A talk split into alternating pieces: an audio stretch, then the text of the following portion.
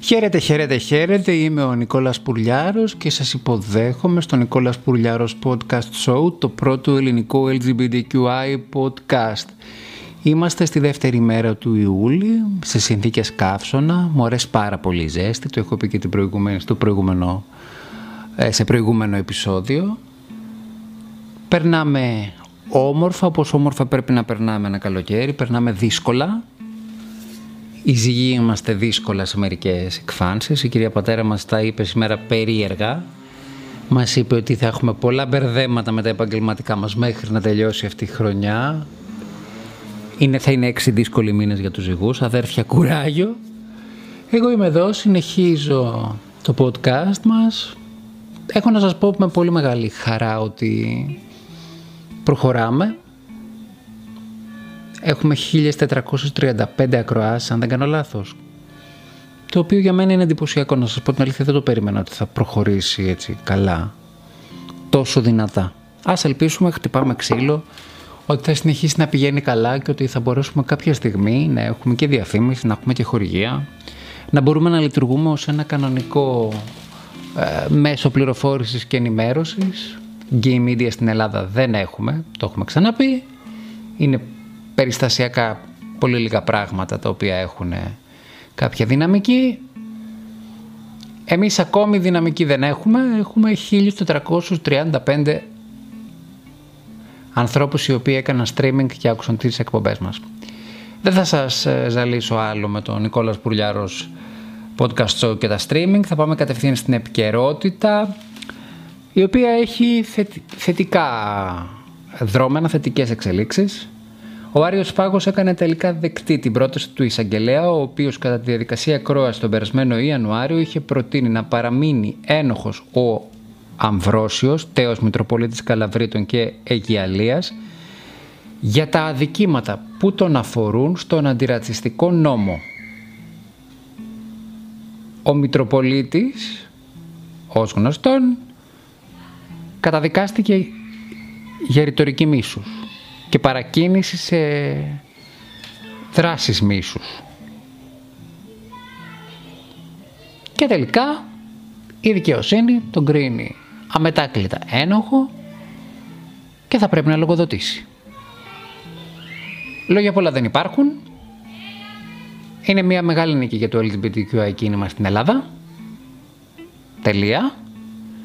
Και επειδή έτσι πάλι σας είπα και πριν λίγο πράγματα σχετικά με, το, με τις ακροάσεις και το γεγονός ότι έχουμε τόσες ακροάσεις σε ένα σχετικά άγνωστο μέσον όπως είναι στην Ελλάδα το podcast το θεωρούμε επιτυχία. Κάτι κινείται λοιπόν. Κάτι κινείται.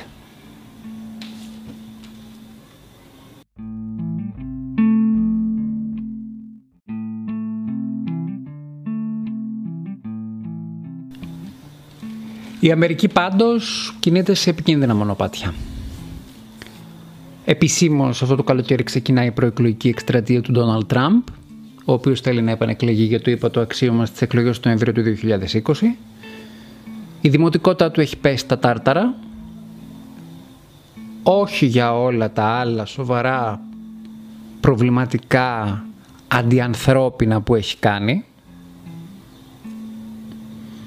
το ότι είναι ομοφοβικός, μισογίνης, ρατσιστής. Δυστυχώς η δημοτικότητα του έχει πέσει μόνο λόγω της κακής διαχείρισης της επιδημιολογικής κρίσης του COVID-19, αλλά και αυτό μας αρκεί, αρκεί να φύγει από το λευκό οικό αυτό το καρκίνωμα. Πρόσφατα στην προεκλογική του εκστρατεία, οι υποστηρικτές του και το team του, η ομάδα του, παρουσίαζαν το έμβλημα της ε, νέας προεκλογικής καμπάνιας που είναι το America First το οποίο έμβλημα είναι ένας αετός πάνω από την Αμερικανική σημαία. Ακριβώς αυτό το έμβλημα, όπως μας θύμισαν πολλές οργανώσεις, είχαν και οι Ναζί. Με τη διαφορά ότι από κάτω είχαν τον αγγελωτό σταυρό. Δηλαδή, ο αετός τον οποίο υιοθέτησαν οι Ναζί στην πιο σκοτεινή περίοδο της σύγχρονης ιστορίας. Με τον αγγελωτό σταυρό μεταφέρεται στο σήμερα στη ΣΥΠΑ με τη σημαία της αστεροίσας για τον Τραμπ. Και ονόνοητο. Δικαιολογίες του στυλ. Τον ψηφίζω να δω τι θα κάνει. Τον ψηφίζω γιατί είναι πλούσιος. Τον ψηφίζω γιατί μου δίνει ένα όνειρο. Ότι είναι αυτοδημιούργητος. Και όλα αυτά δεν υπάρχουν. Ή ψηφίζουμε με το μυαλό μας, στην Αμερική αδέρφια, ή με κάποιο άλλο μέλος του σώματός μας και δεχόμαστε τις συνέπειες. Αποφασίστε.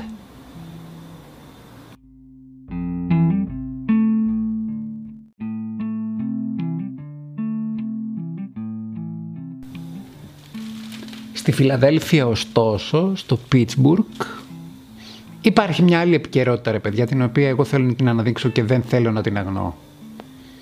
Ένας πατέρας, ο Χόβαρθ, βγήκε στο δρόμο την ημέρα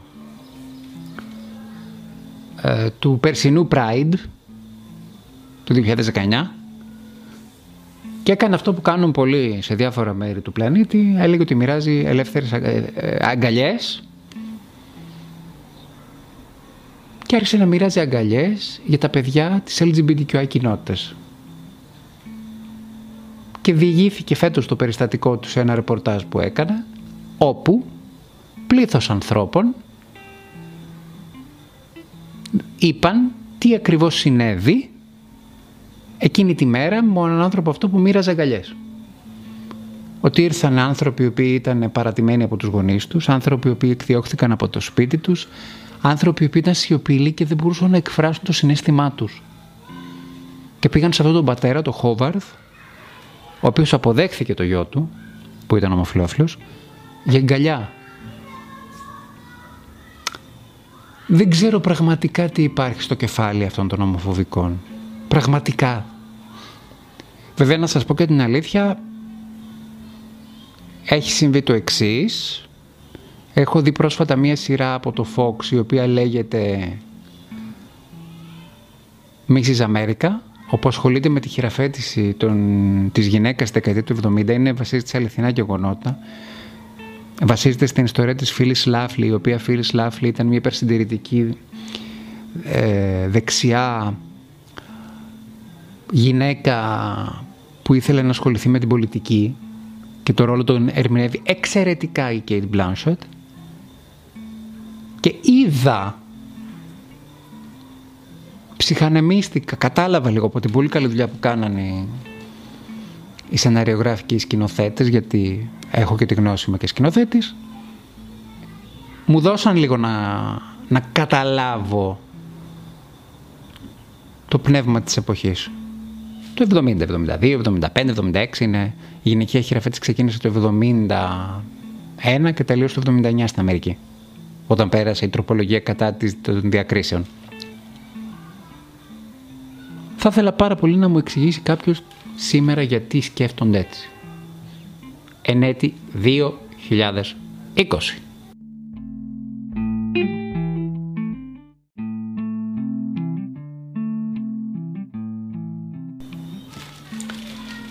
Ενέτη 2020 συμβαίνουν όμως και πολύ όμορφα πράγματα. Όπως το γεγονός ότι έχει αρχίσει να αναπτύσσεται πολύ έντονα η LGBTQI δραματουργία, όλα τα μεγάλα δίκτυα, οι πλατφόρμες κάνουν σειρές με LGBTQI πρόσημο και όσοι δεν είναι και επίσημα σε πλατφόρμα, αν καταφέρουν και βρουν ένα μικρό budget, μπορούν να πραγματοποιήσουν το όνειρό τους. Το δικό το δικό μου όνειρο, το να κάνω LGBTQI δραματουργία, το έκανα τζάμπα, no budget με τον φίλο μου τον Γιώργο τον Ευαγγελόπουλο και με ανθρώπους οι οποίοι ήρθαν και παίξανε χωρίς να πληρωθούν στις ταινίες που έχω κάνει. Ο Τιμ Ζίεντε ωστόσο κατάφερε και βρήκε κάποιο budget και έκανε ένα serial το οποίο υπάρχει στο YouTube. Μέχρι στιγμής έχει 6 επεισόδια, φυσικά είναι μικρά επεισόδια και έτσι, 6-7 λεπτά. Νομίζω ένα είναι μόνο πάνω από 10 λεπτά για λόγους οικονομικούς και παραγωγής. Λέγεται The First, σας προτείνω να κάτσετε να το δείτε. Είναι μια έτσι γλυκιά γκέι σειρά, όπου μας βάζει επί της ουσίας και ρεαλιστικά στα κάποια προβλήματα που αντιμετωπίζουν δύο άντρες το ξεκίνημα μιας σχέσης, τις σχέσεις τους. Λέγεται The First η σειρά. Χάρηκα πάρα πολύ γιατί ο σκηνοθέτης ο Tim Ziendek είναι μέσα από τους ε, σενεργογράφους που θα γράψουν ένα gay animation για το Netflix που σημαίνει ότι η καριέρα του παίρνει κάποια εξέλιξη. Και αυτό είναι αισιόδοξο για την LGBTQ κοινότητα. Δεν ξέρω αν αυτό θα μπορέσει μελλοντικά να φέρει κάτι καλό και στην Ελλάδα. Δύσκολα, μην το συζητάμε τώρα. Εδώ είμαστε 100 χρόνια πίσω. Παλεύουμε. Αλλά δεν πειράζει. Ο σκοπός και ο στόχος είναι να κάνουμε δουλειά όπως έχει. Ακόμη και αν αυτή η χώρα έχει μυαλά απειρχιωμένα. Και κάπου εδώ βάζω μια τελεία, τελειώνει το σημερινό επεισόδιο. Νικόλας Πουρλιάρος Podcast Show. Με ακούτε στο Anchor, στο Google Podcast, στο Apple Podcast, στο Spotify, στο Radio Public, στο Breaker, το Pocket Cast, το Castbox. Τα είπα όλα.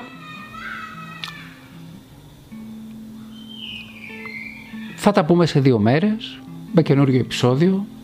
Όσοι θέλετε με βρίσκετε στα social media μου, στο Νικόλας Πουρλιάρος, Instagram, Facebook και Twitter ή στο Νικόλας Πουρλιάρος Podcast Show στην αυτόνομη σελίδα. Στο Facebook όπου βρίσκεται αυτόνομο ψηφιακό υλικό πολιτιστικό σε σχέση με την εκπομπή και την LGBTQI επικαιρότητα. Ταινίες, προτάσεις σειρές, άρθρα, βίντεο κλιπ, μπορεί και διηγήματα. Από όλα έχει ο Μπαξές. Προς το παρόν σας φιλώ και σας χαιρετώ. Τα λέμε σε δύο μέρες.